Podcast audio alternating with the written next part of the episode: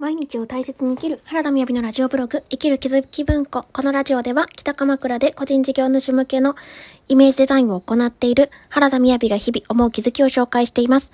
サブテーマはみんな私の一かけら。聞いていて、ああ自分にもあるなーとか、わかるわかると思うことがあればぜひコメントいただけると嬉しいです。